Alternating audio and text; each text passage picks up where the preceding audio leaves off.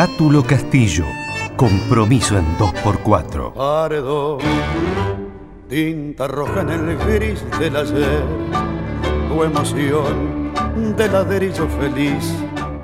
Desde su infancia, cuando él tenía ocho años, su padre, que era un viejo militante anarquista, además un intelectual profundo, conocedor tanto de los aspectos artísticos como de los aspectos políticos.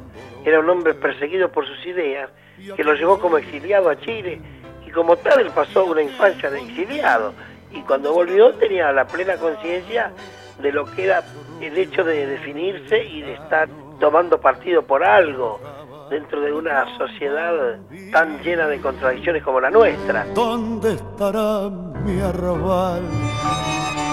¿Quién se robó mi niñez?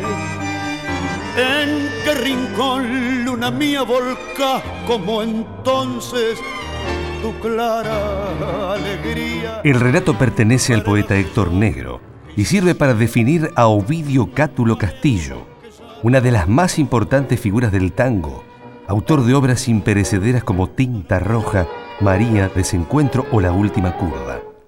Cátulo comenzó su formación intelectual de la mano de su padre, el autor teatral José González Castillo, quien le inculcó la importancia del compromiso como medio para proyectar los ideales propios.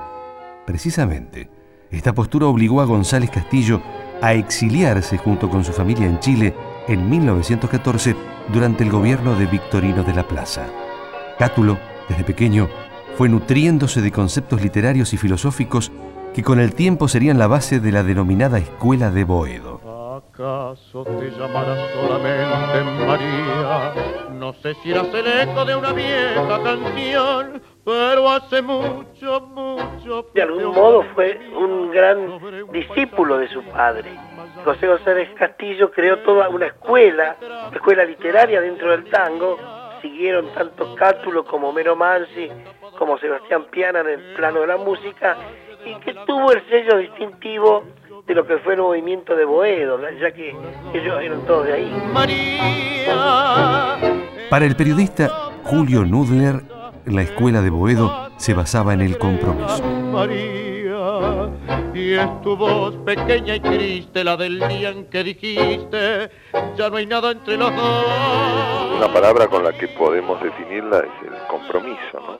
El compromiso es una actitud política del creador que siente que su creación artística, poética o lo que fuera, tiene la obligación de cumplir un papel social. Una prueba contundente de esto es un tango que le pertenece absolutamente en letra y en música y es un- realmente uno, uno de los tangos de compromiso social más importantes que jamás se haya escrito, sino el más importante, que es Caminito del Taller, y en la que se describe a una, a una costurerita, una obrera, que sufre los rigores de la explotación, enferma, en fin, una, una típica víctima social de aquellos años, es un clarísimo tango de protesta social. Caminito al conchado, caminito a la muerte, serás el barro de ropa que llevas a coser. Cátulo Castillo nació el 6 de agosto de 1906 en Buenos Aires. De niño estudió violín y piano y en su adolescencia comenzó su carrera como letrista. Previamente, como pianista de un sexteto, realizó exitosas giras por Europa. También compuso la música de varios tangos inolvidables que luego llevaron versos de su padre. Uno de ellos fue Organito de la Tarde.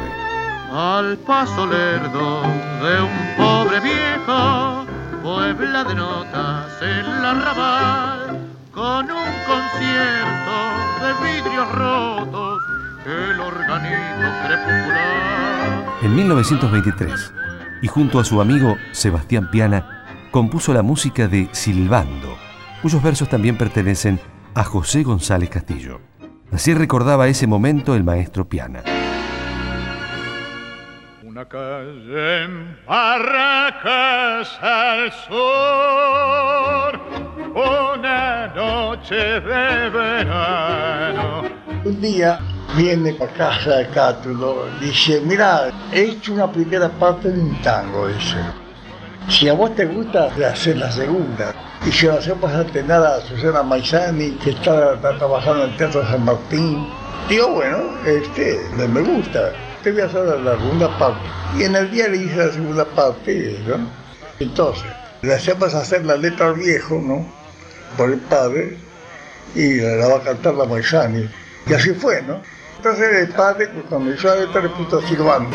Y cruza el cielo el aullido de algún perro vagabundo y un reo meditabundo va silbando esta canción. Al igual que muchos otros especialistas, el poeta León Benarós, quien tras la muerte de Cátulo Castillo le escribiera unos versos, lo considera uno de los más grandes letristas de tango. Está mirando el cielo desolado, tu historia de ladrillos y portón. Cátulo Castillo, entre los tres o cuatro más grandes letristas que tuvo el tango. Porque yo lo pongo a Disépolo, lo pongo a Mansi, y lo pongo a Cátulo Castillo en un nivel semejante.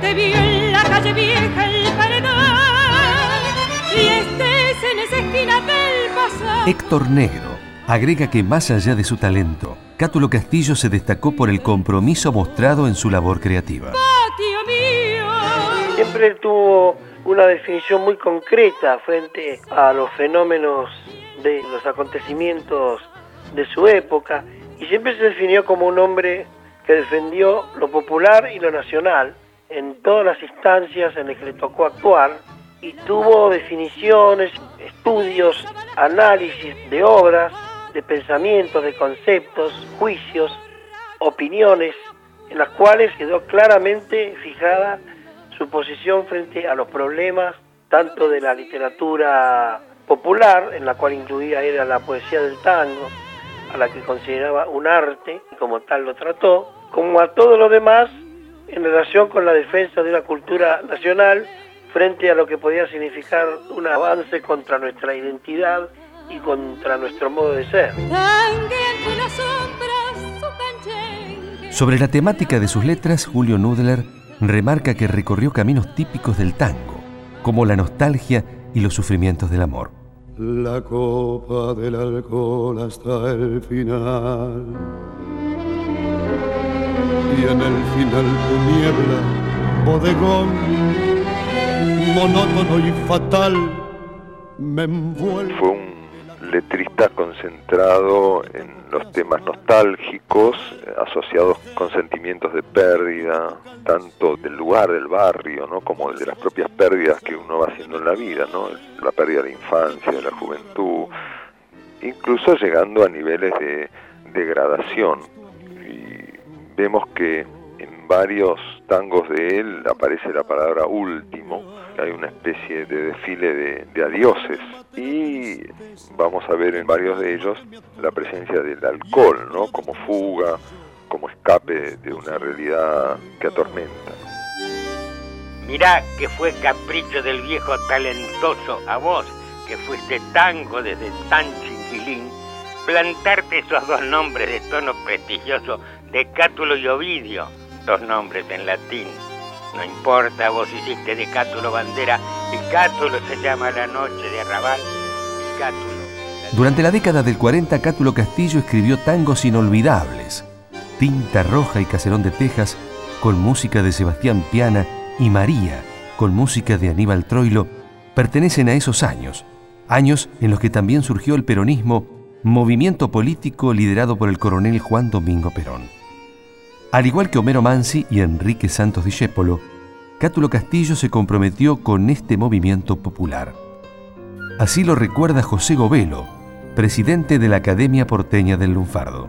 Barrio de Belgrano, caserón de Texas, ¿te acordás, hermano, de las... Cátulo era peronista y cuando llega Perón al gobierno, lo nombran presidente de la Comisión Nacional de Cultura, después se hizo esa pieza, El Patio de la Morocha, en el año 51, estuvo General Perón presente, tiene una relación muy cordial con Perón, yo no sé cómo nació, eso no se lo puedo decir, ¿no?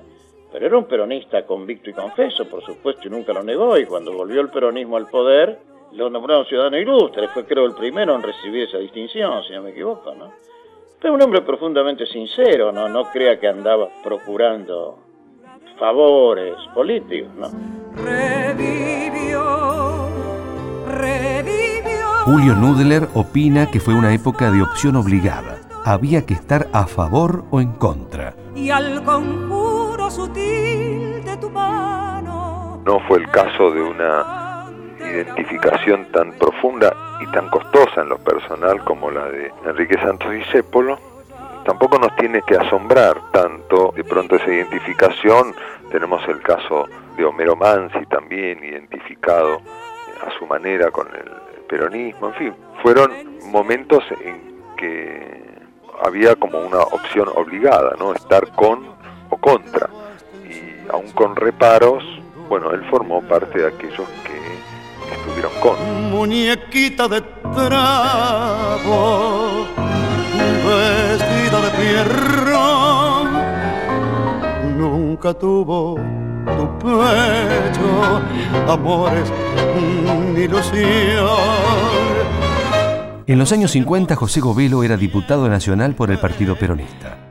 Este es el relato de un episodio que vivió junto a Cátulo Castillo. Muñequita de trapo, corazón de papel. Yo era diputado nacional y me tocó informar, es decir, pronunciar el primer discurso relativo a una reforma de la ley de propiedad intelectual que propiciaba la SADAI. Yo lo hice y cuando terminé mi discurso se acercó Cátulo a, a la rotonda, que es un pasillo que circunda el, recinto, para felicitarme y agradecerme, ¿no? Y al día siguiente, como sé fuera poco, me llama por teléfono y dice, vea, Govelo, yo quiero agradecerle realmente, bla, bla, bla, bla, bla. Le digo, vea, señor, ya que está tan agradecido, ¿por qué no me presta el teatro Patagonia, que estaba en la calle Montevideo y dependía de él, de la Comisión de Cultura, para dar una charla sobre el lunfardo? No, el lunfardo hay que llevarlo al Cervantes, vamos a dar una conferencia en el Cervantes. Y me organizó con una generosidad estupenda, porque yo no lo conocía, era la primera vez que tenía contacto con él, una estupenda conferencia en el Teatro Cervantes sobre el lunfardo, que llenamos el teatro, porque hubo cantantes, hubo actores, etc. Así que tengo un recuerdo muy, muy agradecido a Cátulo. Creo que un hombre profundamente bueno, profundamente tierno, y que su adhesión al peronismo era profundamente sincera también. Lástima abandonó mi corazón, tu ronca maldición maleva, tu lágrima de rosa. Más allá de su rol de funcionario, Cátulo siguió escribiendo y sus versos cambiando, al ritmo de la transformación de la época. En la década del 50, tangos como Una canción, Anoche o La última curda confirman su evolución. Así opina Julio Nudler. Y es todo, todo tan fugaz que es una curda nada más. Había tenido una enorme virtud, que es la de haber eh, renovado su temática y su manera de escribir, porque si vemos cuáles son sus mayores éxitos de los años 40, como Tinta Roja o como María, y lo comparamos con lo que está escribiendo en los años eh, 50, eh, con tangos como Perdóname o Anoche, bueno, él ha cambiado completamente la manera de encarar la letra. ¿no? Pero es el viejo amor que tiembla bandoneón y busca en un licor que aturda. Ya en los años 60, el tango no tiene la misma aceptación. También Cátulo Castillo produce con menor intensidad. Sin embargo, de su inventiva nacen dos tangos inolvidables. Desencuentro, con música de Aníbal Troilo, y El Último Café, compuesto junto a Héctor Estampón. El último café que tus labios con frío pidieron esa vez con la voz de un suspiro. Aníbal Troilo, su amigo de toda la vida, muere en mayo del 75, dejando un profundo pesar en Cátulo, quien lo despide de esta forma.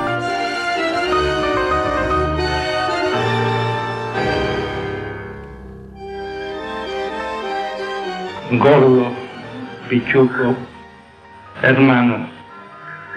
Decías hace poco, ayer nomás, la cuarteta inventada para el reviere absurdo de una noche de copas, aquello que escribimos una vez, no sé cuándo, rastreando por la musa talento de Mansi, el otro gordo, Homero, y así memorizabas en la rueda siempre.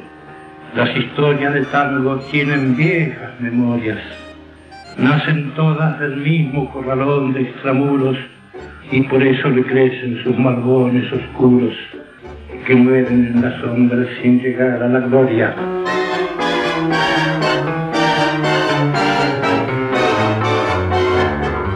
Según el relato de Marcelo Guaita, la antesala del deceso de Cátulo fue una fuerte discusión con un vecino. Estás desorientado y no sabes qué trole hay que tomar para seguir. Se origina en una discusión violenta que sostiene con un vecino por su afición a los perros. No sé qué inconveniente había creado uno de esos perros al vecino. Parece que el vecino lo increpa, lo agrede verbalmente y ese disgusto que vive le provoca luego una descompensación seria que lo, lo, lo lleva a la muerte, ¿no? La mano fraternal que Dios te dio. Cátulo Castillo murió el 19 de octubre de 1975.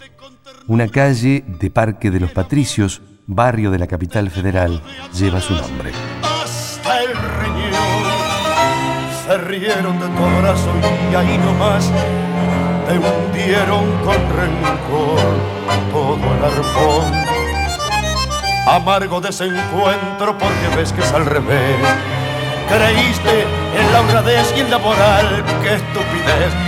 Por eso en tu total fracaso de vivir, ni el tiro del final te va a salir. Contenidos y memoria histórica. Radio Nacional.